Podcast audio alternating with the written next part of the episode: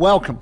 Welcome to part two of our two week series on our vision and values. Last week, we reminded ourselves of the importance of vision. Our vision shapes how we live, how we spend our time, our talent, and our treasure. We recognized and reminded ourselves that we can be so easily distracted and deterred from our identity and our kingdom calling by the stuff of life. I encourage you to write down up to seven words that kind of described your life at the moment, the, the worries and the concerns that are going on. We looked at Jesus' words in the Sermon on the Mount, in which he seeks to recalibrate us around our eternal identity as children of the living God. It is that identity which enables us to prioritize our relational purposes in God, to seek first God's kingdom and God's righteousness. Today, we're going to remind ourselves of our vision and values, and we're going to unpack a bit of our strategy on how we seek God's kingdom in our context. Remember, without vision, the people perish, but without strategy, without some sort of structure and action, the vision perishes. Our strategy or structure is like the trellis that we put up in our garden to enable the vine to grow. Without that, without that structure, the vine will get trampled and the vision will get lost. So I'm going to look at our vision and values, and then I'm going to get practical. I'm going to look at how, by being intentional and by being incarnational, the stuff of life, rather than becoming a distraction for our kingdom purposes, becomes the arena for our kingdom purposes. In January and February this year, we spent six weeks looking at our vision values. Six weeks isn't enough, but I'm going to try and summarize it in the next few minutes. We start with God. It's where the Bible starts because it's where it all starts. In the beginning, God. God's creation flowing out of God's creative character. God exists in creative community, Father, Son, and Holy Spirit in perfect unity. And the universe is created as the words of their relationship pour out into space. Our discovery of God starts with the Son. We fix our eyes on Jesus because in his incarnation, God perfectly reveals his character to the world. The Word became flesh and opened a door through which we are invited to find relationship with the God of the universe. We start with the Son. Jesus reveals to us the heart of the Father. We are taught to pray, Abba, Father. In Jesus, relationship with the Father and teaching about the Father, we discover that the Creator of the world wants relationship with us. And that when we respond to his call, he runs to us on the road. We discover afresh in the incarnation that we are called to be a people of the presence of God.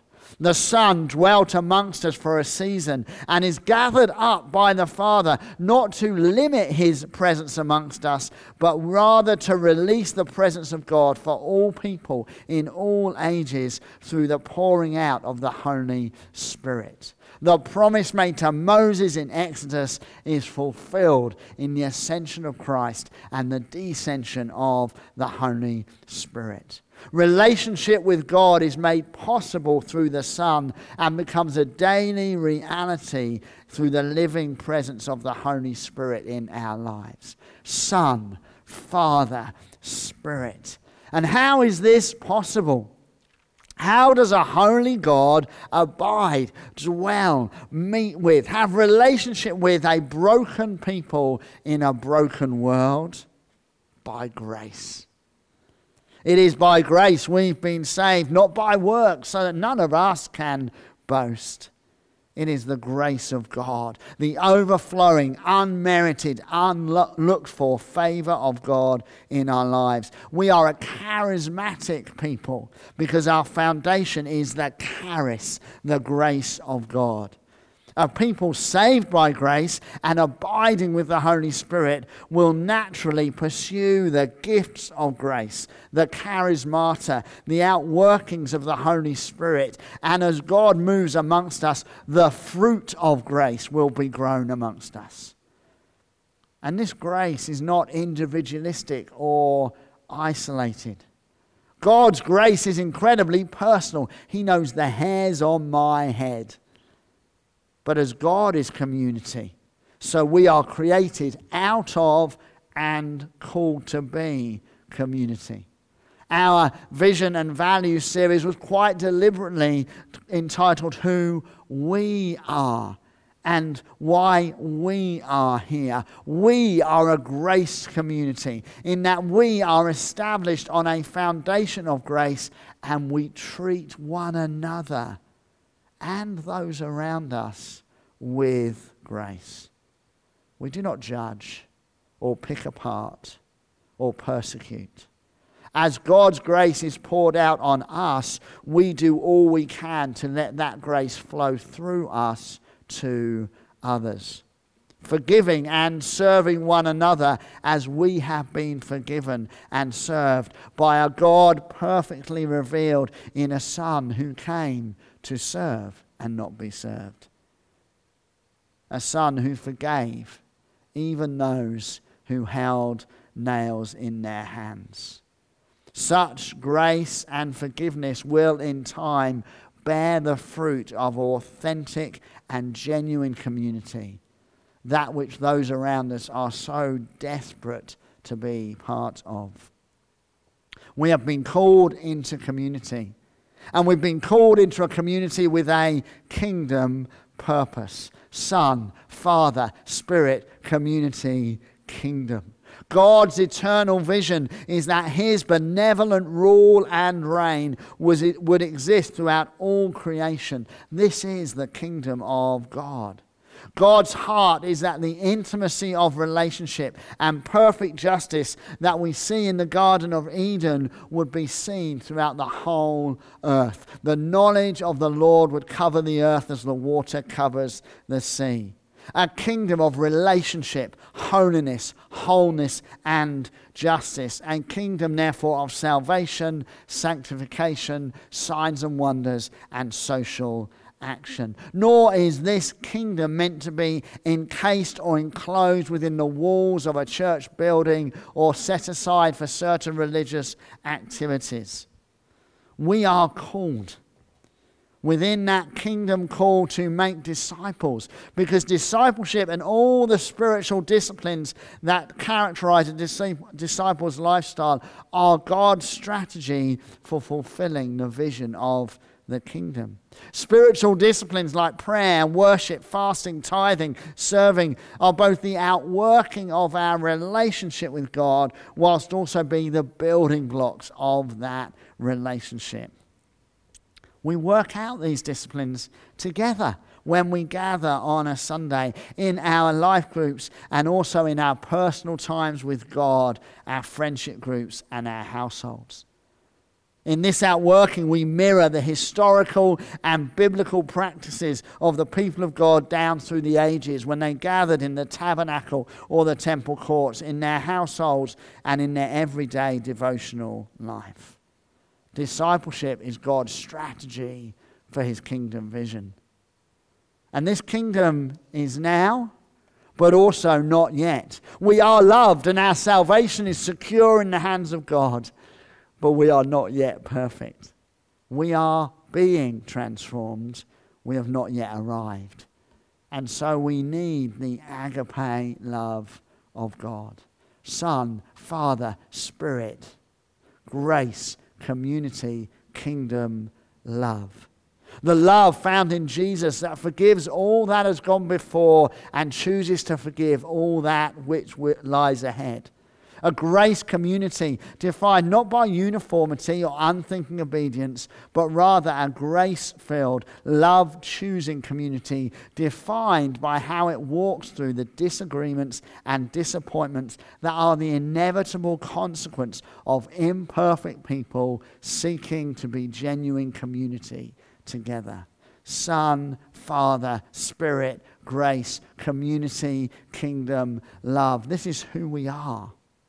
This is why we are here. A statement, not a question. We are called to walk into the identity already won for us on the cross and hardwired into us as we reflect the image of God. Our kingdom activity flows out of our kingdom identity. We are ordinary people being transformed by an extraordinary God. We are image bearers and kingdom bringers.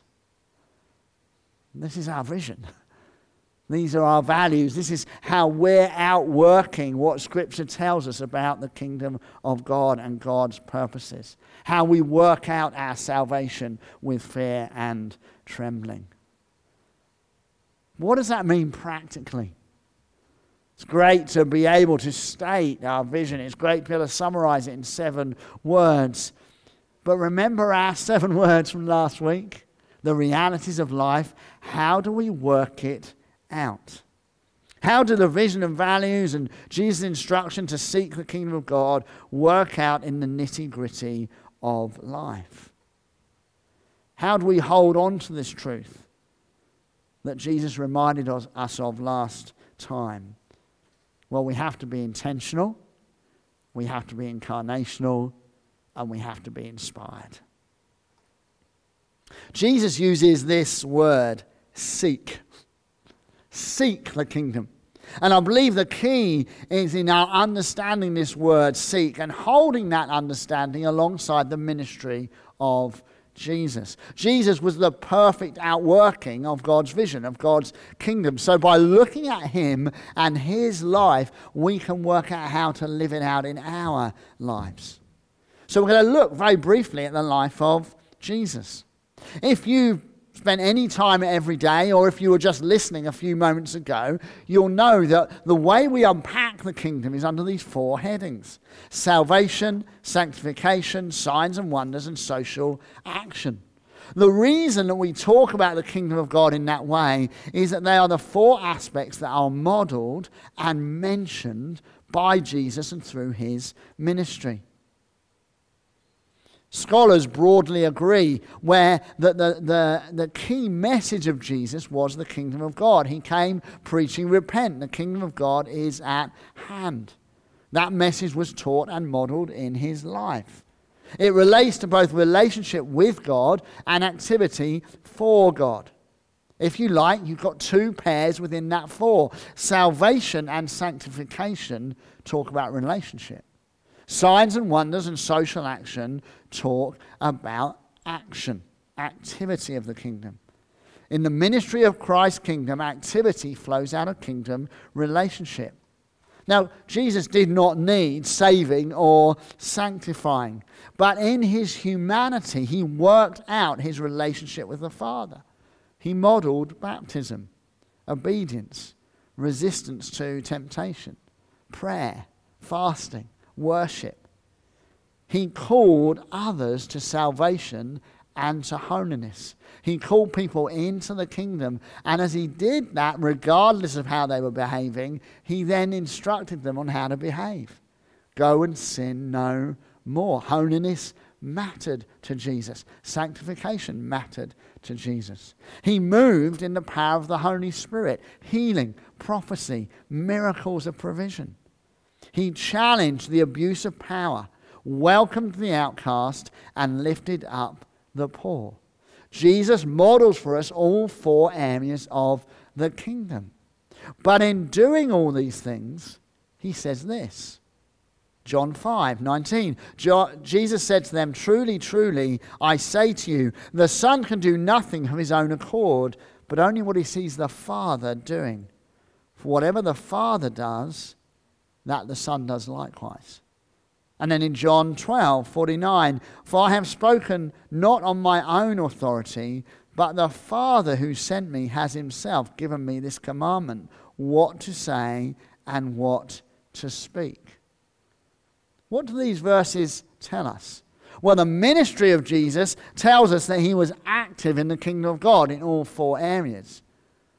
But the words of Jesus here and elsewhere tell us that Jesus did not operate on his own. No, he looked, he sought, he was seeking what the Father was doing.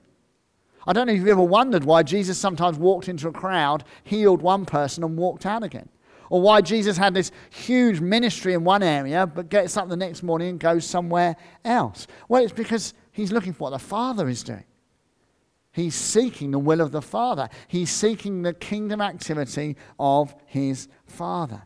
Jesus' ministry was dependent on the Holy Spirit. We read again and again Jesus, full of the Holy Spirit, moved into an area. But it's not just dependent on the Spirit, it's also dependent on his relationship with the Father. He's looking to see what the Father is doing. Why? Because the Father is always at work.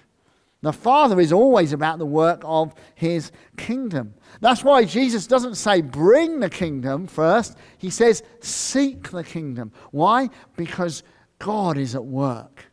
And our job is to see what God is doing and play our part.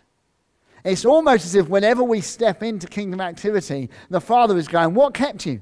I've been inviting you into this work for a while. I've been here for a while. I'm so glad you're here. Jesus models for us and encourages us to be intentional in terms of the seeking of the kingdom. I am not good at seeking. I'm not good at looking. If I've misplaced something, I'll say to Gwen, uh, and let's choose something random. Maybe I've lost my phone. Where's my phone? And Gwen will say, My wife, have you looked for it? And I'll say yes, by which I mean I've walked into a room, I've stood there, and I've hoped that my phone will leap into my hand. That's what I mean by looking. But when Gwen says, Have you looked? she means, Did you seek? Did you actually maybe lift some things up? Spend some time, wait and see and look around. Jesus is talking about seeking the kingdom pausing, reflecting. What is God doing? He was intentional. He was also incarnational. You see, where does this happen? Where do we seek the kingdom of God? Well, of course, it happens when we gather. Throughout our walk through Exodus, we reminded ourselves that what makes the people of God unique is God's presence we know that God is omnipresent. He is everywhere all the time. And we know that God has pitched his tent in us. We are full of the Holy Spirit. And so when we gather, what happens? Well, the omnipresence of God encounters the manifest presence of God in multiple people. We should expect the things of God, the kingdom of God, to happen. We should expect in our meetings to seek the kingdom, salvation and transformation and justice and, and, and healing, signs and wonders. We should expect that. We should expect kingdom activity when we gather but we must also expect it when we are scattered. What did we say? We said Jesus was intentional and incarnational. We're called to be intentional to seek and to be incarnational. Our vision is incarnational. What does that mean? It means this the stuff. Remember the stuff that we had on our lists? It's not that we're trying to get rid of that so that we can see the kingdom. No. We're trying to seek the kingdom in the midst of that. We don't go to church, we are the church. We are the body of Christ. And wherever we find ourselves, we are called to seek the kingdom because the Father is always at work. When we gather, we seek God's face and his kingdom that we might be equipped for when we scatter. One of the reasons that God does not want us to worry about the stuff of life is because He is at work in the midst of the stuff of life. This is what it means to be incarnational. It means I'm not going to worry about work, I'm going to seek the kingdom in work. I'm not going to worry about what's happening with my kids, I'm going to seek the activity of the kingdom amongst my kids. It's incarnational. God is at work, friends. God is building his church. God is about the work of his kingdom. The question is will I slow down enough to see what God is doing? Will I seek the kingdom? Will I be intentional? Will I be incarnational? How do we do that? I want to get really practical for the rest of our time. How do we do that? Well, remember last time we talked about reflecting. Jesus said, Consider the birds of the air, consider the lilies of the field. I've been trying to do that over the last week. Just pause and consider the beauty around me. It's amazing how God speaks to us through his creation. What I wanted to do now is consider our lives. Our lives are worked out in four broad arenas our work or our day to day activity, our family and friends, our social life, our personal neighborhood, where we live, the people who live around us, and our venue neighborhood, wherever our church gatherings happen to be, there's a community around them. Essentially, we're talking about groups of people. And God's kingdom is about people. God is in the people business. God is seeking relationship with all people. His heart is that none would perish.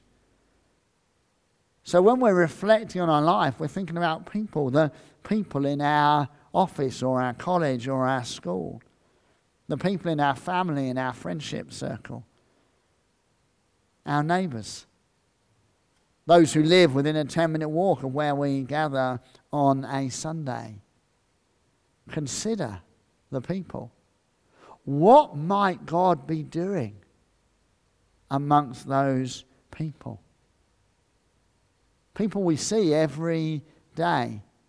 Not people we need to add to a list somewhere. No, people we already see, we already spend time with. What's God doing? Where is God actually working his kingdom in those people's lives? Well, how do we find out? Well, yes, we slow down. Yes, we consider. And here's a really simple way prayer, care, share. Now, if you're already seeing God break out in all of those arenas, you carry on doing whatever you're doing. But if, like me, you have a deep longing over the coming weeks and months to see God do more in those arenas, to see the kingdom of God break out more in those arenas, of your work and your friendships and family and your neighborhood and your venue neighborhood. Why not use this simple three strand tool? Firstly, prayer. Mother Teresa says this about prayer God speaks in the silence of the heart. Listening is the beginning of prayer. The reason we start with prayer is that, as with our vision, we start with God. I may have lots of ideas about what the people around me need.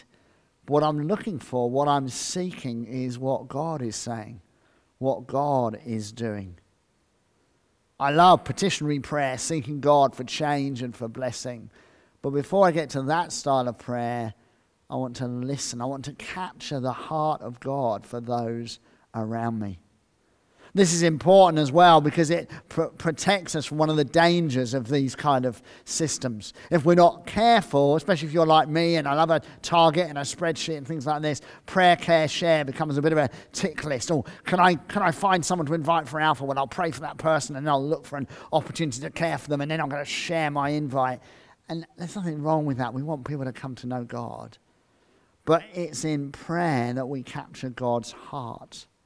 It's in listening to God.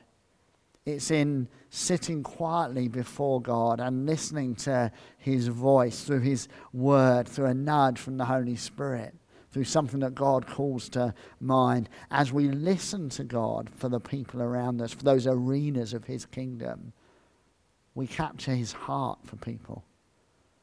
We capture His compassion for that annoying person at work for that irksome boss, for that noisy neighbor. When we pray, when we spend time with God, we capture God's heart for people. And as we do that, we will then pray for those people. We will pray for blessing and transformation. And prayer then naturally starts to lead us to care.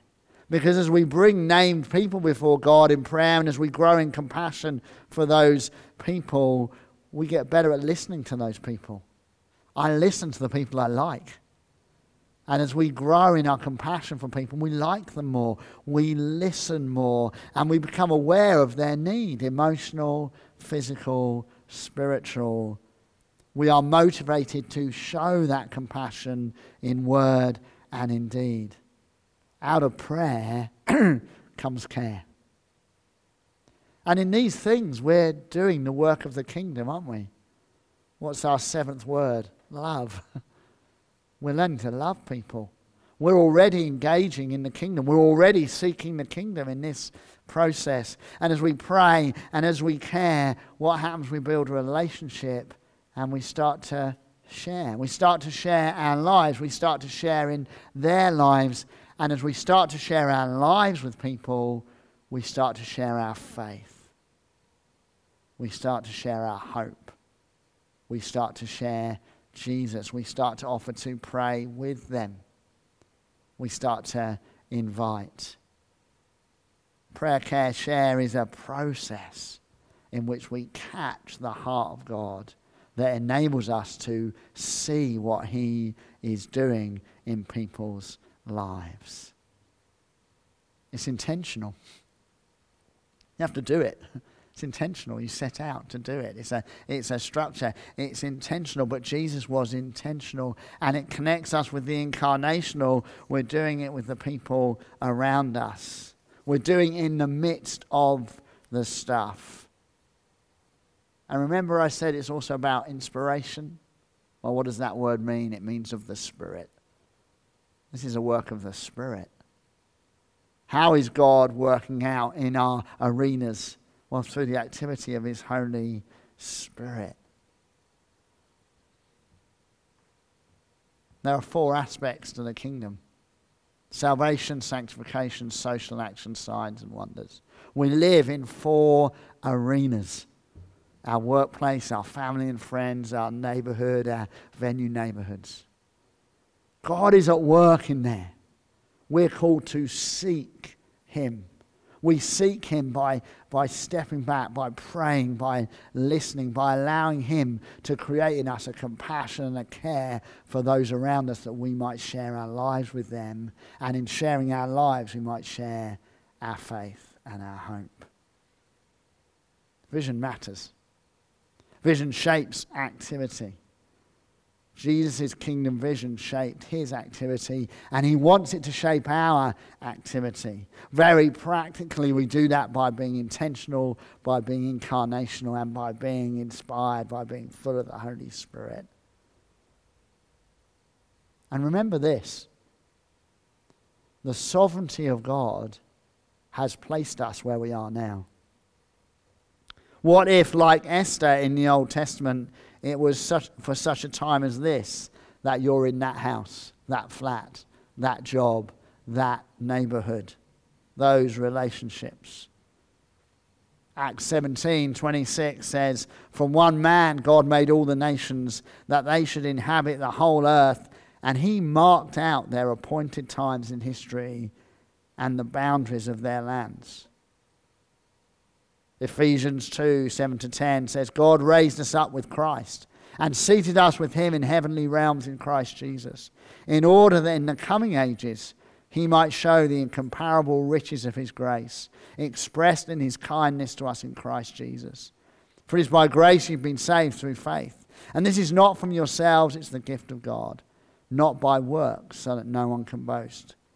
And here's the kicker For we are God's handiwork created in Christ Jesus to do good works, the good works of the kingdom, which God prepared in advance for us to do. Friends, we can worry about the stuff. We can worry about all the things on our to do lists. We could say, Oh God, if only you'd get rid of the stuff, I'd be able to pursue the kingdom. But what if God is saying this? The stuff is where you'll find the kingdom. I'm at work Seek my kingdom in the midst of the stuff because I've placed you there.